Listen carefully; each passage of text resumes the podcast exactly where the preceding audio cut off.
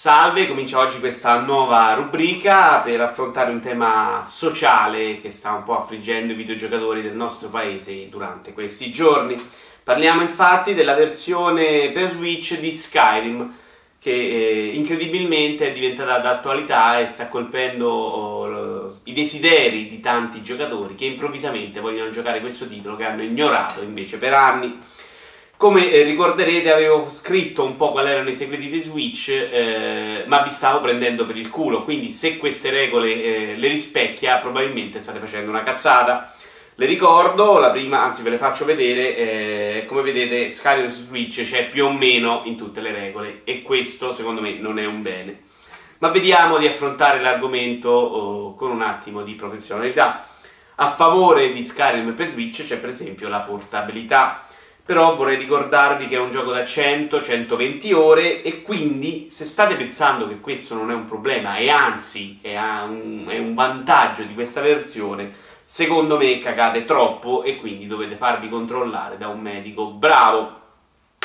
Ma soprattutto, e su questo voglio essere molto chiaro, non è che son, se un uomo nero molto grosso che ve lo butta di dietro è portatile poi diventa meglio Contro abbiamo però il prezzo, per esempio, sono 55-60 euro per un gioco uscito svariati anni fa e che potreste aver eh, trovato a circa 2 euro nel corso di questi anni.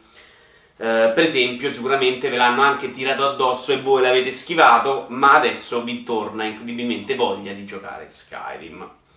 Ma eh, quello che è importante sapere è che non è merito di Skyrim o di questa versione incredibilmente migliorata per Switch, ma del fatto che all'interno del software di Nintendo Switch ci sia della magia nera che legge le menti e che vi costringe a fare delle robe assolutamente stupide.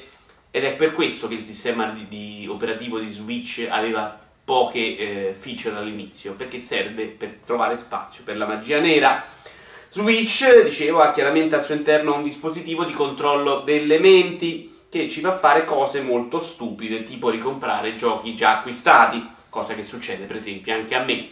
Uh, per dire una cosa stupida, Wonderwall l'ho comprato anche per Switch e adesso ho voglia di comprare anche la versione scatolata. Quindi sono chiaramente sotto l'effetto di una qualche magia o macumba. Poi però non dite che non vi avevo avvertito il giorno che mettono online un video in cui ci siete voi che leccate le cartucce, perché? Eh, eh, eh, vi avevo avvisato. Contro abbiamo anche la grafica, era bruttino quando è uscito 8 anni fa, non ricordo nemmeno quando, Skyrim, eh, da vedere. Come gioco poi ne possiamo discutere, figuriamoci oggi. È come andarsi a spizzicare la più brutta della classe su Facebook dopo 20 anni se lo avete fatto, sappiate che in Cassazione è stato stabilito che questa è disperazione o fame vera. Ma io non voglio giudicarvi, ognuno è libero di spendere i soldi come crede, anche se molto male, ma voglio solo puntualizzare che vi state a scopare le vecchie.